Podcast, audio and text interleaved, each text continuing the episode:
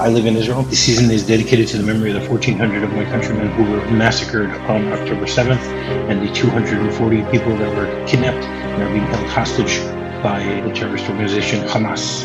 Hopefully, they will be returned to their families as soon as possible, and hopefully, this terrible war will be able to come to a peaceful end very soon.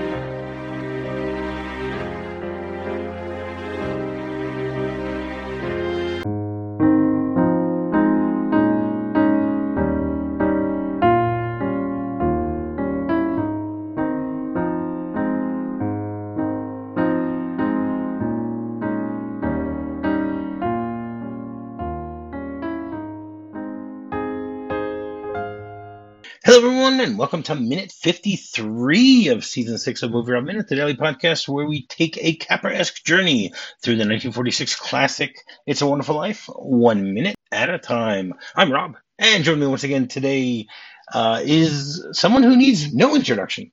Alan Sanders of the Alan Sanders Show. Welcome back, Alan. Thank you so much. It's great to be back.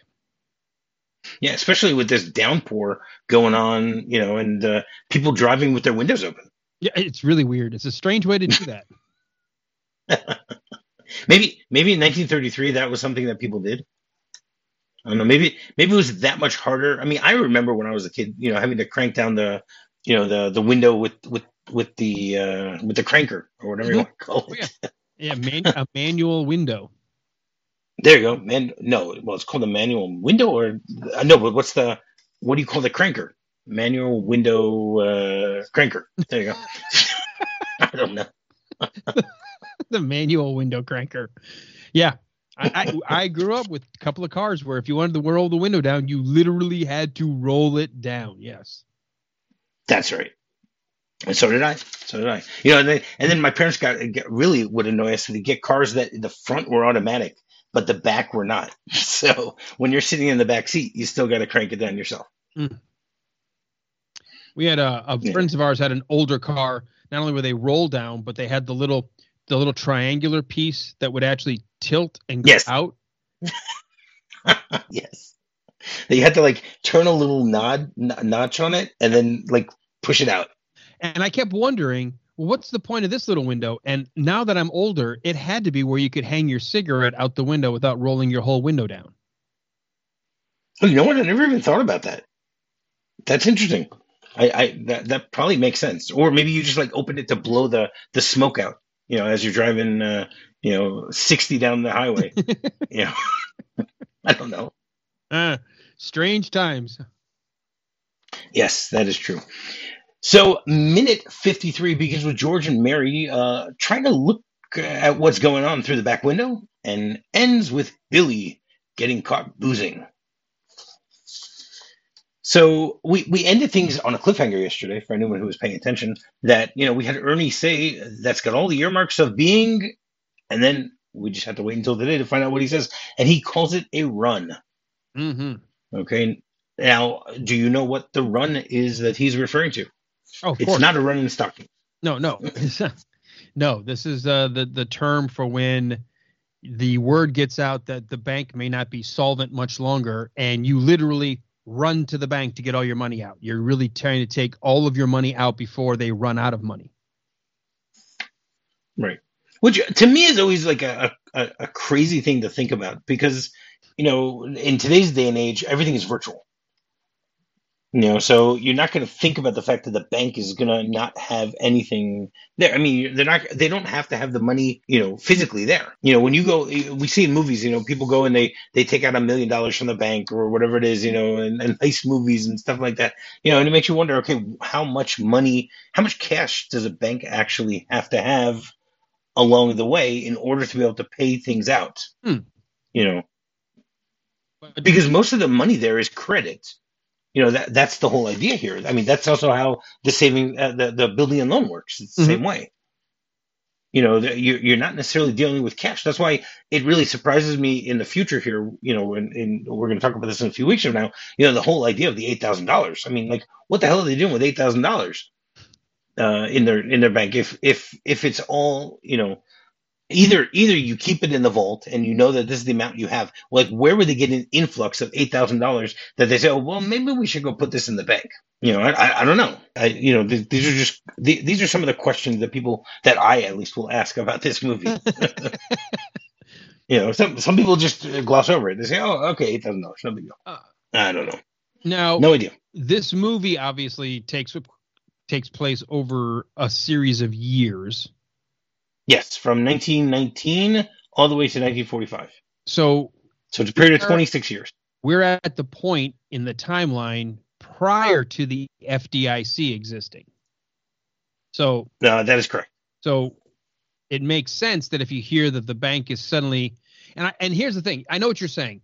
Well, if you have all this money coming in, the bank has to then use that money to do things to earn more money. That's why they pay you interest for the for the sole fr- practice of saying, "Hey, let us have your money. We'll hold it for you safe. We'll give you interest on that for letting us hold your money, use your money to do other things." And if you're doing proper Correct. banking techniques, you're going to make money. The bank makes money. You make interest.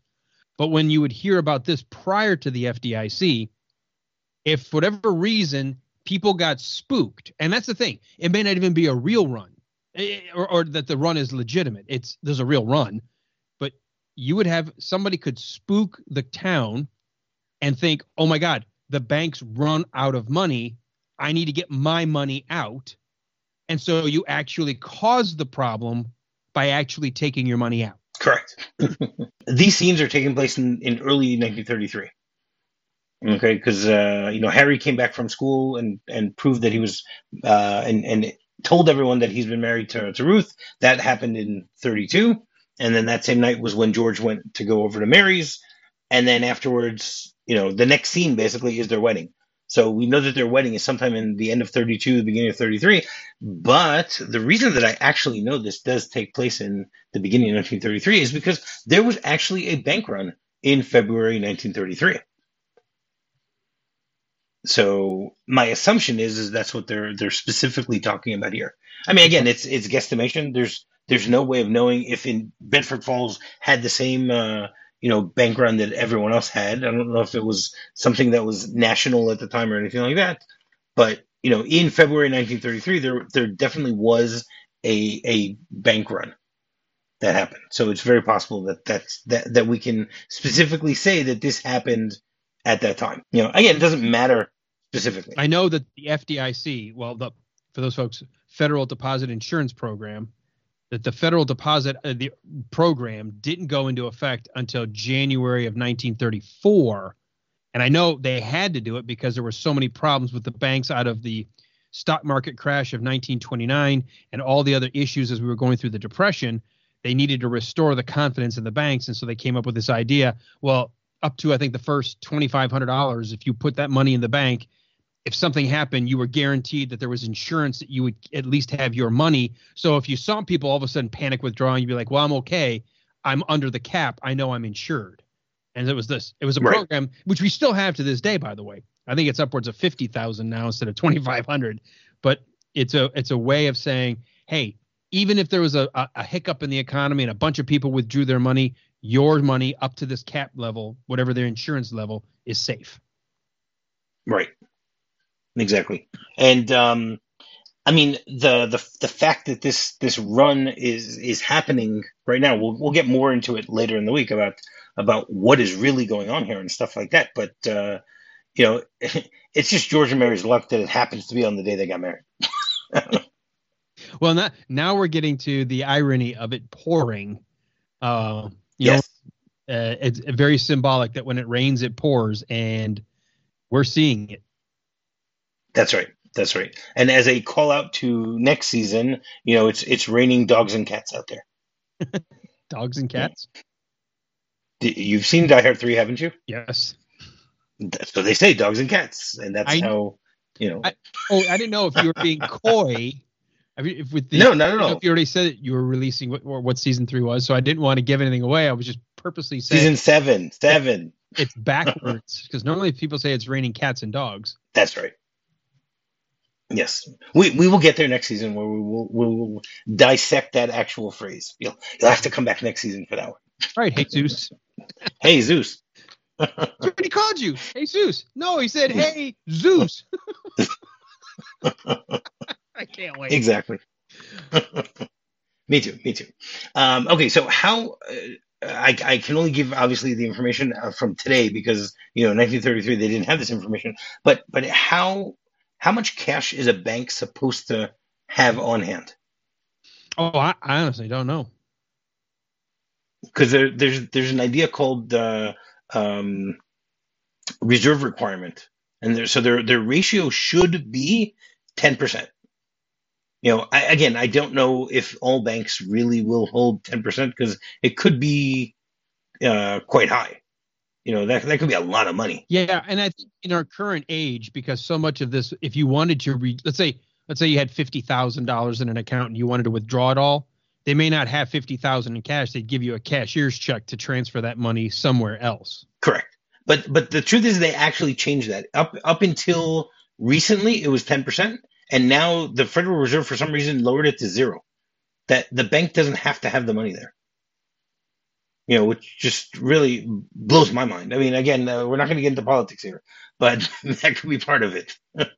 you know, the I mean, this is something that that We we don't walk around with cash anymore, so I don't think a lot of people feel like if I have to withdraw my money, I have to go get stacks of of, of bills.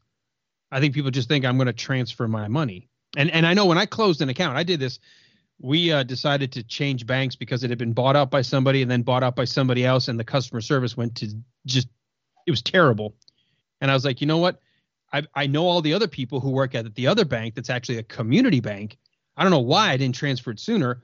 I just went over there and said, "Yeah, I want to shut my accounts down." They didn't even try to talk me out of it. I was waiting for them to go, "Why? Is there something we could do?" Like they're like, "Okay, just cut me a cashier's check," and I was done. Right? If that works, why not? That's true. They could give you a cashier's check. Doesn't have to necessarily even be transferred. You know, most most people are not going to walk into a bank these days with a briefcase and say, "I'd like a million dollars in cash." Uh, you know, I'd like to withdraw all the money that I have, and they give it to me all in cash. First of all, by the current laws that exist, more than ten thousand are going to say, "We need to know what it's for." That's right. That's right. uh, just uh, you know, we call those who knows? I'm suspicious activity reports. That's right. exactly.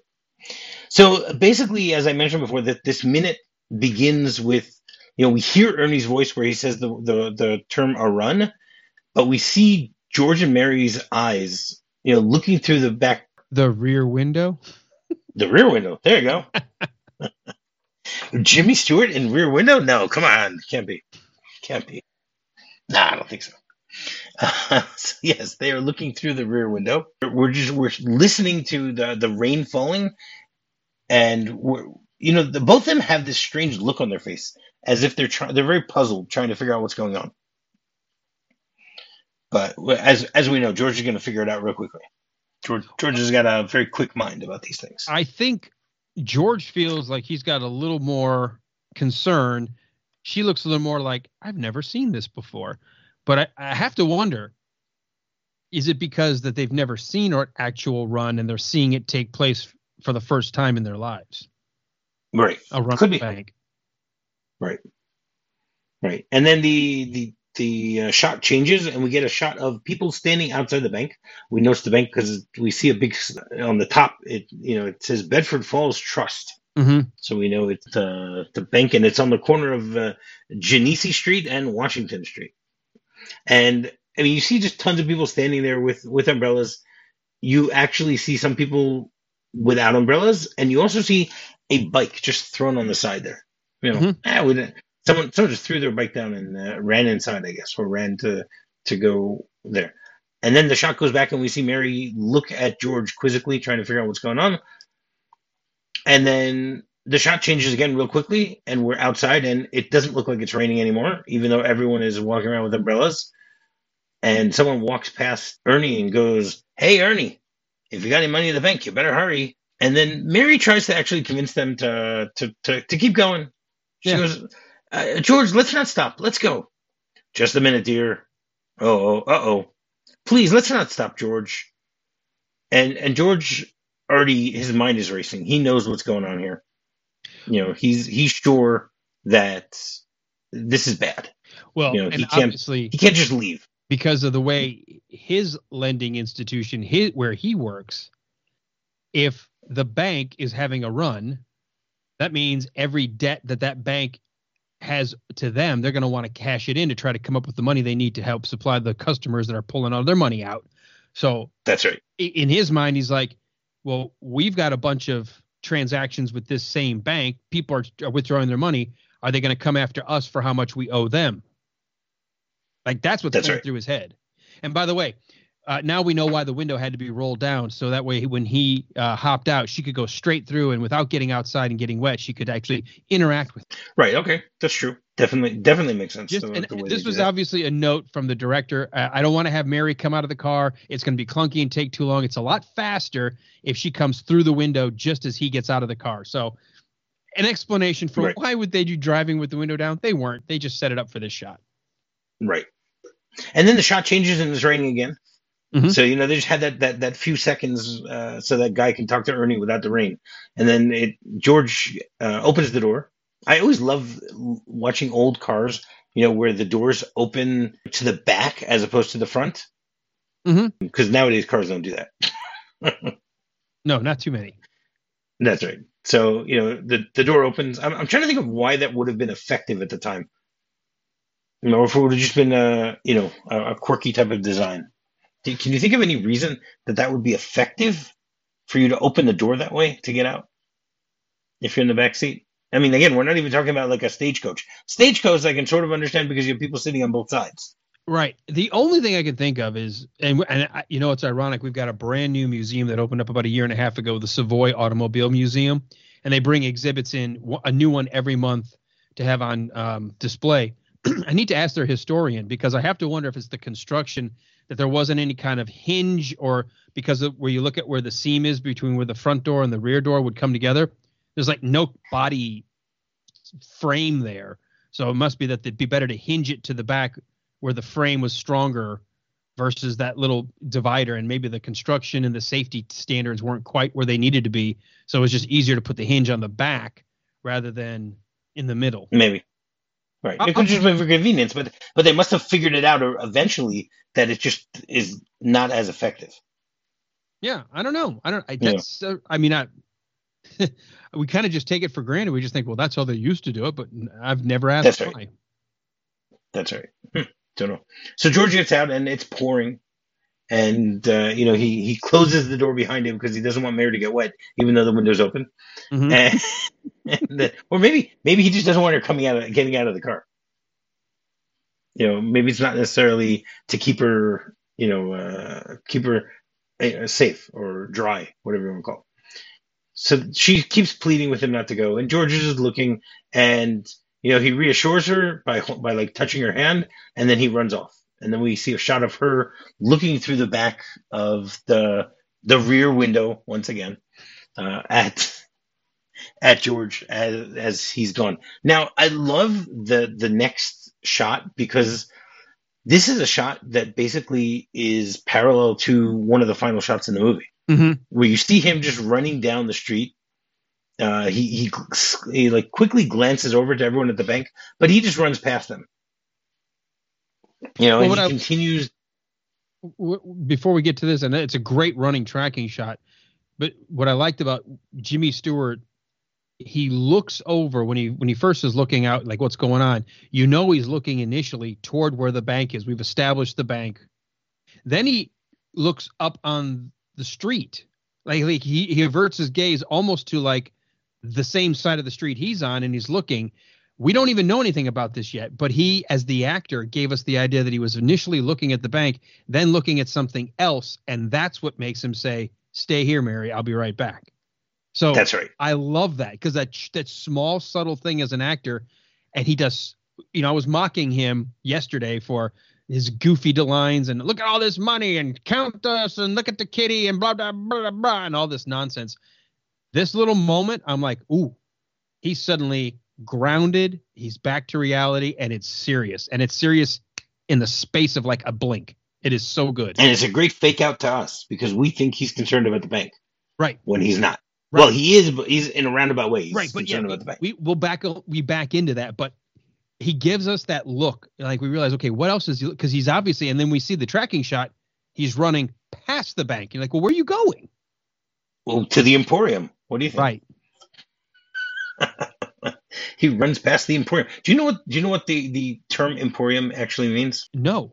An emporium is a trading post, factory, or market of classical antiquity, and it's something that has been around for centuries. The the whole idea of of having, you know, uh, uh, trading posts and stuff like that, which even goes all the way back to the early Middle Ages and things like that, where people would use it. They would just call it an emporium. So it's just very it's very interesting that that I mean, obviously this is the you know uh, the general store of Bedford Falls, you know, where you can probably just get get anything you need. You know, that's the whole idea of it. I mean, I found a whole bunch of different like explanation, uh, like names of of things that are called the Emporium, but So you know, historically, would you say it's like a, a derivation of what store or a like a trading post? it's a trading post. Yeah, Okay, it's that's known wild. as I a never trading thought post. about it, but I get is is it Latin? Is emporium a Latin word? No, it comes it comes from the Greek. Okay, It, it comes from the Greek. I can, I can tell you the Greek word if you really want. I don't I don't know how much I'm really going to understand about it, but the uh. Okay, so and then it came and then it was changed to Latin. Latin. Okay, so it first was Greek and then the the okay. Sorry, there you go. You were correct. So the Okay. emporion is the Greek word, and then it was uh, uh, started being called from Latin emporium. gotcha. Okay, Okay, and the the plural is emporia. You know, so I, don't- I don't know how many you know trading posts you're going to talk about that way. You know, but yeah, that's cool. I never thought about it, but yeah, when you think about the Latin derivation being more like a a a, a trade. Uh, a trading post or a, a, a center for trade or someplace where, where commerce takes place. an Mhm. emporium. That's it's amazing, isn't it? If you just break Yes. the Latin down, There you go. Well, you have to yeah, you have to know Latin and you have to know Greek and you have to know it's all it's all Greek to me as they say, right? It's all Greek to me. So yes, as, as you said, this is a great tracking shot as he's running down the street, uh, which again will parallel something that we're going to see in a few months from now. Uh, when during that uh, one of the final minutes of this movie, when he's he's running down the street the same way, and and then we see what you were talking about. You know, he he looks over at the bank, and then you know we see he keeps running, and he stays on his side of the street. He's on the left hand side of the street, and the bank is on the right hand side. And he passes the bank, passes the Emporium, and then he sees a whole bunch of people huddled around, uh, holding uh, umbrellas. You know, because again, it is when it rains, it pours, as you said. And then he gets he, he he, like moves forward, and people turn to him and start parting ways, parting the way for him. And Well- Well, the pause though, it's so like I'm filled with dread for him. Like it's such a wonderful little moment when that tracking shot because the camera is obviously moving with him. But what I love is as the camera gets to the end of the track. This this this took timing. I'm just thinking about it from the the skill of the of the people pushing the camera on the dolly. It's moving along with him, and as it gets to the end, the camera to help continue the movement then turns and follows him, and then he comes to a dead shot. He's center Right. in the frame, looking at a mob of people all staring at him, and I just feel it, it, it's sudden dread, like everything has come to a stop, and it's almost like you can feel your heart just like skip a beat. It's just, and then he tries to play it off, and I love that. He, he, he's trying to like, well, hello, hello, folks. How, how, he goes, "Hello, everybody, Mrs. Thompson, how are you? Charlie, what's the matter here? Can't you get in?" You know, trying to figure out why everyone's standing there, and then you know he he realizes that that uh, you know the gate has been locked, so he he reaches into his pants, uh, you know, to pull out his keys, and the the people basically part ways, like they part like the Red Sea, Mhm. you know, letting him through, and then he he gets there and and he looks up to try and figure out why, uh, you know, why why this is locked. He's not really sure at this point. Now, I've always found this funny, and I've mentioned this numerous times on on on this show. Uh, maybe you have an answer. If the building and loan is on the second floor, how the hell does Potter keep getting up there every single time that he needs to?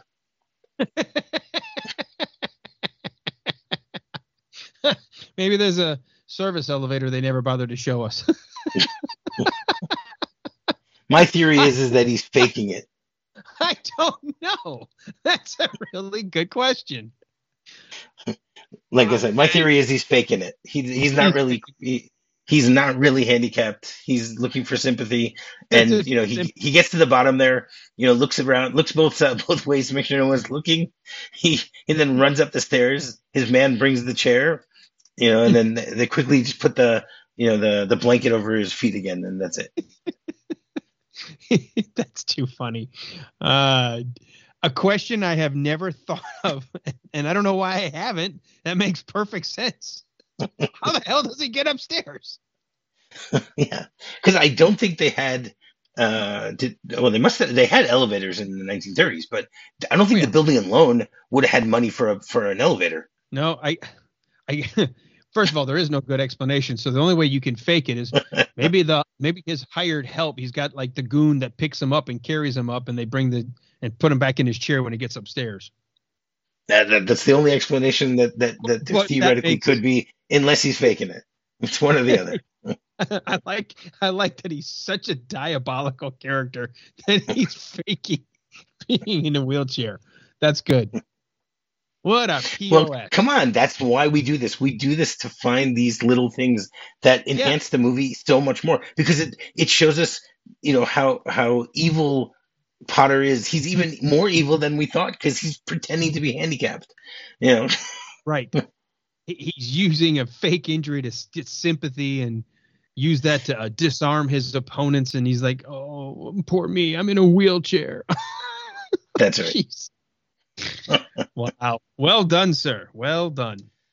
Okay, so at this point, he then takes out uh, the keys, uh, unlocks the door. It's a good thing that both he and and you know and Uncle Billy and other people apparently have you know the same keys to the padlock in order to open it up. That's a good thing too.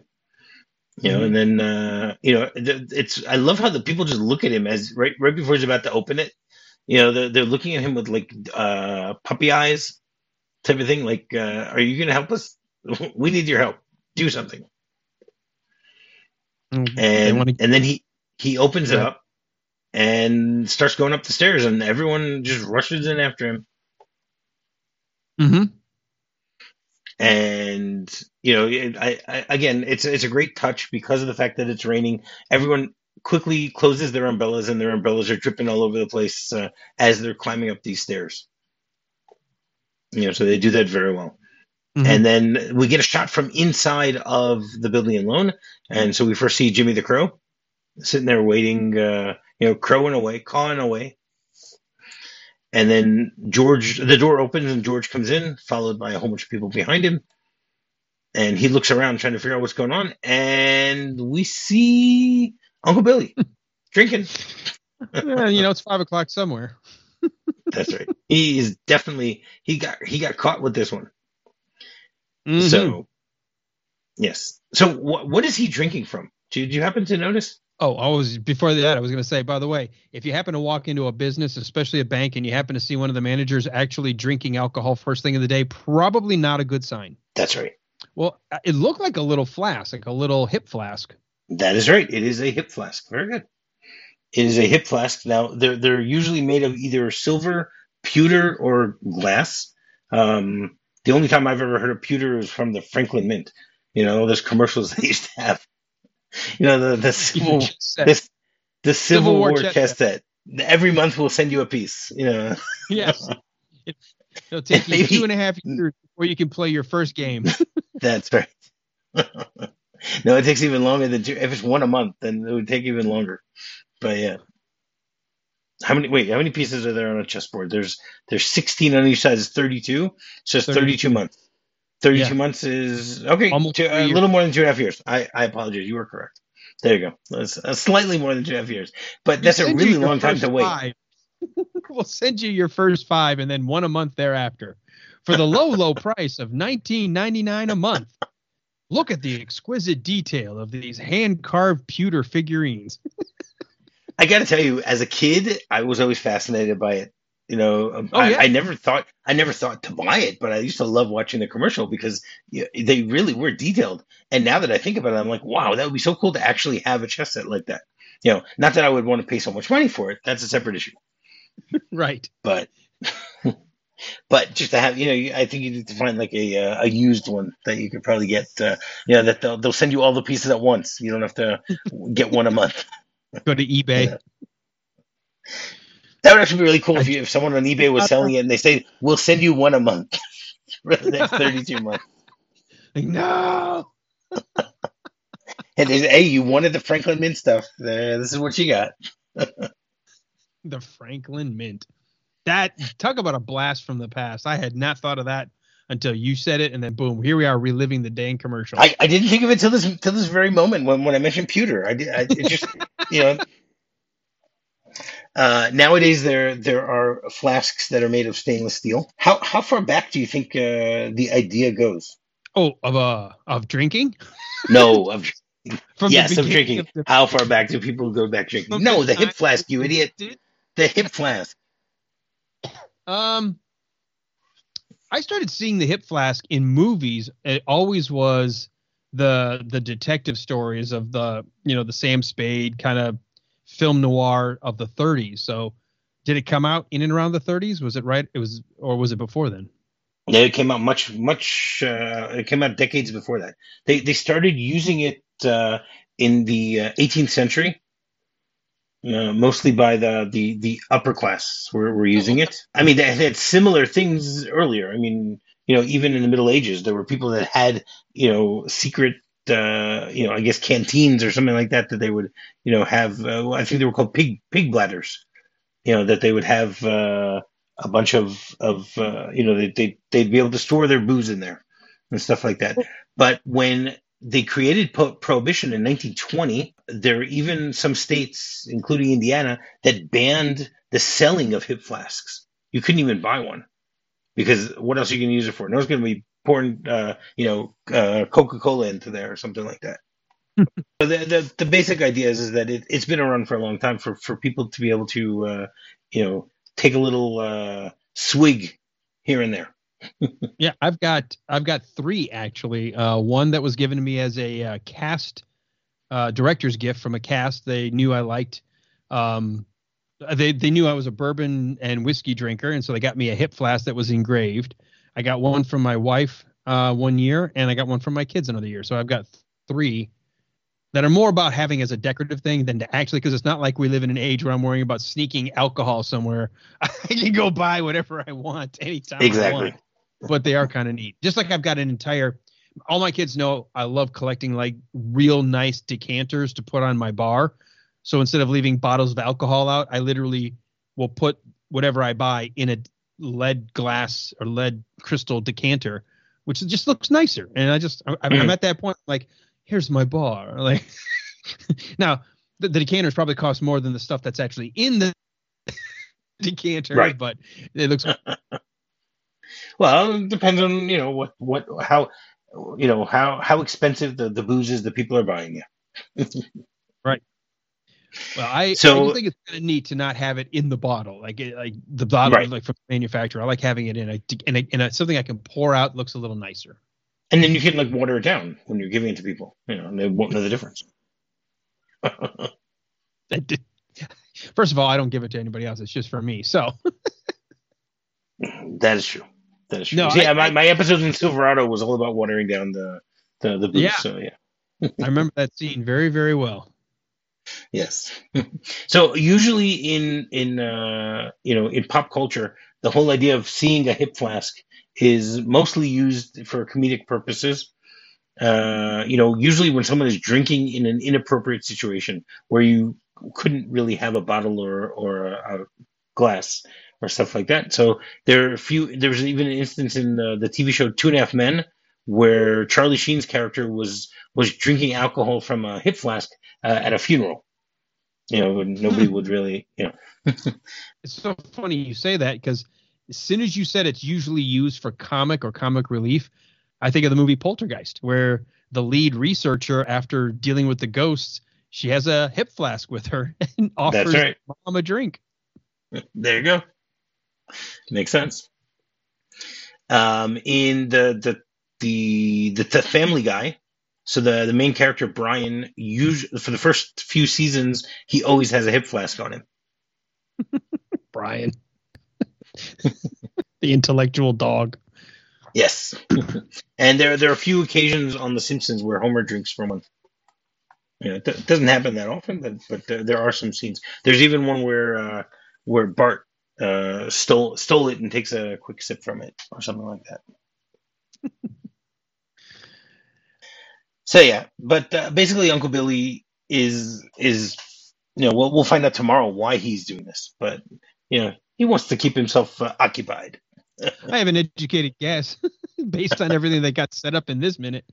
Um, I do, as much as I hate it, and I, I'm I can't you know enforce it enough. The way Jimmy Stewart chose to behave in the backseat of the car, I'm so glad we didn't get that throughout the whole movie because this is what sells his ability to be able to not only be believable throughout the movie as aging, but that inner struggle trying to be the good guy when the forces of the world seem to be always pitted against you. We get that sense right here. This idea, this all of the people, it's like everything bad, it's all there, and he's just trying to and, and then he tries with the dialogue you just read, like, hey, can't you get in? You know, like he he knows. Like he knows Yeah. in the pit of his stomach this is not good, but he doesn't want to tell the people he knows. And he's trying like his best acting is he's acting like there's nothing wrong to them. That's right. And That's it's right. and Little I- does he I know that everyone's going to see Uncle Billy, you know, taking a swig. he doesn't. He's like, ah, like a little record needle scratch. like, what's That's going right. on? But what I, I, I I told you this before that I didn't see this movie until I was much older. I didn't see it when I was a young kid or even a teenager. And I kept waiting for, well, when is there going to be some kind of drama? When's there going to be something? Because that's just how my brain worked at that point in time. I didn't, I didn't want just a bubblegum, you know, cotton candy movie. I, and then this is where I felt it and even going back and rewatching it, getting ready for this. And I love the fact that we have this week, not just because of my daughter's wedding, but to me, this shows how in an instant we can go from over the top, goofy, near. I mean, it's it's almost like ridiculous acting in the back seat to what we what we get out of Jimmy Stewart, the guy that would be always considered one of those leading men, kind of Academy Award nominee performances in everything he does we get that here and i love it Yeah, I think it's great. I really do. Um, and that's all I have for. I mean, the, the last thing we see is that that he he quickly closes the flask before anyone can really. He's hoping nobody saw him, and and that's the way this minute ends. medicinal purposes only Of course, of course, completely. Why why else would there be that? Yeah. So, do you have anything else for for this minute, Alan? no i just I, I i i think it bridges beautifully into tomorrow and i can't wait to find out what more will happen to explain what's going on with all the people that couldn't get into the uh to the bailey brothers building and loan That's right. Okay, great. So every Wednesday we have a segment called "It's a Wonderful Wednesday," where the idea is, is that ever in the 78 years since this movie came out, there have been uh, numerous uh, movies, TV shows, comics, uh, anything you can think of that have basically copied the the basic idea of "It's a Wonderful Life" and used it, you know, and, and tried to use it in in its own way. You know, sometimes it could be maybe a TV show that that you know what would happen to the character if what would happen to all the characters if the main character you know was no longer around or anything like that. Um, so you know, sometimes I deal with uh, things that deal that uh, you know with with uh, movies or TV shows that deal with parallel universes and stuff like that. You know, or like skews in the timeline, stuff like that. But this week, I actually decided to choose something that uh, Alan probably remembers in general. You might not remember this particular episode, but you definitely would remember the show. So, as as a kid growing up in the seventies and eighties, okay, coming home from school every day, you know, you, you knew that there was something that was going to be on maybe once a week or something like that uh, in the afternoon. Can, is there anything that that comes to mind when you think of that? Well, there were a lot of shows I'd love when I come home from school. I grew up where I could watch Ultraman or I would watch uh, when I was a younger kid, there'd be like Sesame Street or Romper Room or uh, you actually had uh, what was the guy that had Mr. Green Jeans and uh, oh uh, Captain Captain Kangaroo. Kangaroo. That's right. Yeah. Okay, fine. So let me let me let me try and uh, f- put put a little focus on here. Okay, there was a particular type of special that was on just about every week in the 70s and 80s that always dealt with some very interesting themes. You came home from like school. You came yeah, home from like school and there, yes, they had yes they the had the ABC AB, after school. That's right, the ABC after school special. There you go. Now I remember as a kid watching tons of them. You know, I I I, I um I think during Plane Trains and Automobiles we went really deep into the whole idea of after school specials and we talked about you know all of them. Uh, I'm pretty sure it was it was back then that that that we discussed it, or maybe it was during Die Hard even. Who knows? But there was an episode that I came across by doing research about how things are connected to It's a Wonderful Life, and there, there's an episode from 1982. It came out on December on September 22nd, 1982, and it's called Amy and the Angel. And first of all, this cast is unbelievable. You have Helen Slater, James Earl Jones, David Huddleston, um, Meg Ryan, Matthew Modine. I mean, that's just an amazing cast for a 45 minute TV special. The, the premise here is you have this teenager named Amy, who, Amy Watson, who is very unhappy with everything that's going on in her life at home and in school. Like Meg Ryan is one of her one of her friends, but she she like uh, you know, causes problems because she's always running after. That Matthew Modine is this is the new guy in school, so she decides she wants to commit suicide.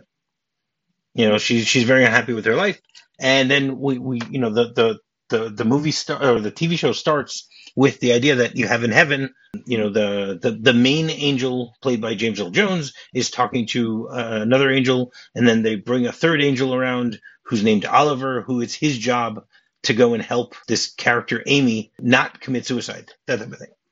And the the whole idea mm-hmm. basically is it's like it's a wonderful life. They first show us all the different things that happened in her life. You know, she's frustrated by the fact that she has to take help to help her grandfather at his business, and then uh, run after him to make sure he takes his medication. You know, she has problems with her friends. She she uh, is asked out by Matthew Modine, and she waits for him to come pick her up, and he doesn't come pick her up, and she thinks that that he just uh, you know is purposely uh, dissing her, all that stuff.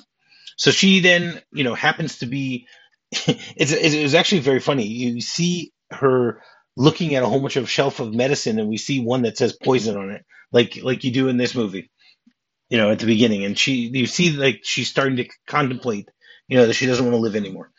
So then they they send this angel down, and the angel is uh, you know, trying to convince her that's not a good idea for her to to commit suicide, that she that her life is important and that she's she's misunderstanding things. And then she says the, the famous line that everyone says that will definitely make it a it's a wonderful uh, life theme. She says, "Oh, I wish I was I, I wish I was never born." So he decides to let her see what life would be like if she was never born. You know, so again, her grandfather is destitute, you know, doesn't recognize her, obviously. Her mother also doesn't want to have anything to do with her because she doesn't know her. And her friends, eh, you know, bottom line is that she, she realizes, uh, not as poignantly as, you know, George Bailey finds out here, you know, how much his life means, but, you know, it's, it's still done in a, in a, in a, an interesting way. The way that this whole, uh, you know, story plays out.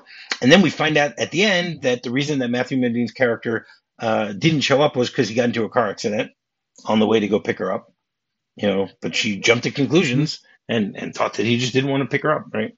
And then we find out the the, the punchline of this whole thing is that we find out that this character Oliver the Angel has been stuck in heaven for 30 years without getting his wings because he himself committed suicide when he was a teenager.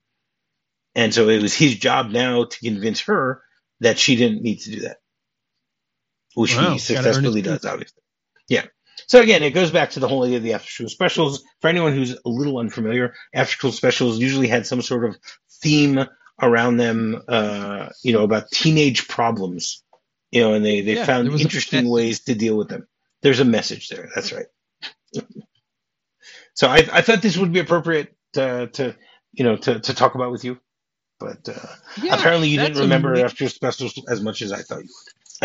No, no, no. I the, well, you had to guide me there, but yes, and we both said at the exact same time it was called the ABC After School Special. That's right. That's right. so Yeah, yeah, I, I, do I- remember them. I remember seeing a bunch of them more than anything. Whenever there was something, I guess our teachers at the time thought would be worth showing the class, we would have, hey, this is an ABC school special we want to show you, and then we would talk about the lesson. So a few of those, I'm sure they did hundreds, but I remember seeing some of those like in school. Like I think we have had them on suicide or drug use. Um, They did, yeah. And uh, teenage pregnancies, I remember there were some Yes. there. And uh, um, yeah, I mean, and I mean, it, it was something that was on for 15 seasons. It started in 1972. are you serious? Yeah, That's a long. That that's a successful run. uh, yeah. How many put out a season? How many episodes? Um, I think it varied for each season. I mean, the first season had six episodes. Okay. You know, again, so it was they're specials. The second season had seven episodes. Okay, so it wasn't like they were doing twenty like season of show. Yeah. Okay, so maybe they had 60 of Yeah. these. I mean, that's still it's still a nice amount. You know, to have it's four. Not bad. You know, the the fifteenth season, which was in 1986, had eight episodes. All right. Oh wow! Actually, no, it went it went longer than that. Wow, they had 25 seasons. I, I'm sorry. There you go. 25 seasons. Wow, Wow, that's a quarter of a century, man. that's lot right. of- and then of- and and the 25th season had four episodes. so it went all the Once way to, to that's right. It went all the way to the to 1997. So from 72 to 97, that that's pretty impressive. That's I I would have never guessed it lasted that long. Never, not at all, not not even close. I, in fact, you could be lying to me right now, but I believe you. you can go to IMDb if you really want to look. If you really don't, uh, you know, if you don't believe me. no, I believe you. I mean, maybe maybe they're lying on IMDb. Maybe this is the same thing. You know, maybe maybe Potter got a hold of IMDb and uh, you know decided that you know he was gonna fake that also. That's funny. Anything's possible. All right, Alan, would you like to tell people once again uh, where they can find Alan Sanders? Yeah, you can find my daily talk show, which is not along movies. I may have a movie reference, but uh, I do a political talk show. You have movie Um, references almost every day. You just don't notice most of them. I, well, they just happen automatically. I'm so used to including them. Uh, right. But yeah, you can find the Alan Sanders Show just wherever you find your great podcasts. You can also find me on Facebook, X, Instagram, Gettr, Truth Social. Although I'm most active on X, formerly Twitter. All right. And finding me is very simple. Just do a quick search for MovieRob Minute. You can find me on Facebook. You can find me on Twitter also. And you can find me on my website, movierobminute.com. So until tomorrow, hot dog. Hot I dog. love you truly, truly dear. Life with its sorrow, life with its tears.